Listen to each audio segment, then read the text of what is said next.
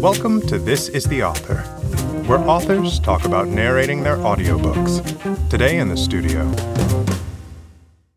Hi, this is Dana James.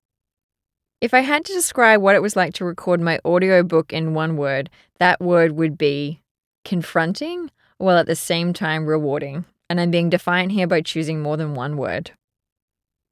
I wrote this book because I saw so many women struggling with what it is that they thought they were supposed to eat, and things weren't going the way they expected it to, whether it was still physical symptoms that hadn't abated or they were just struggling to stay on course.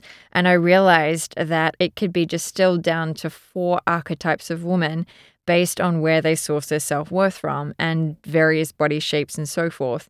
So it was written to really give women some sense of understanding and hope that there was an answer. Narrating my audiobook was fun and also humbling because there were certain words that I, I mispronounced. Luckily, I'm okay with that, and I had a very wonderful team who helped guide me through that. I realized that I had trouble pronouncing similarly.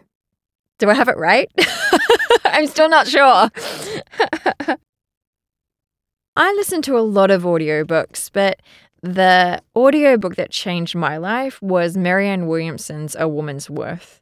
Marianne's voice is incredibly powerful, and I was reading the book at the same time, but there was something about the vibration of her voice that really opened up my mind to looking at things in a different way.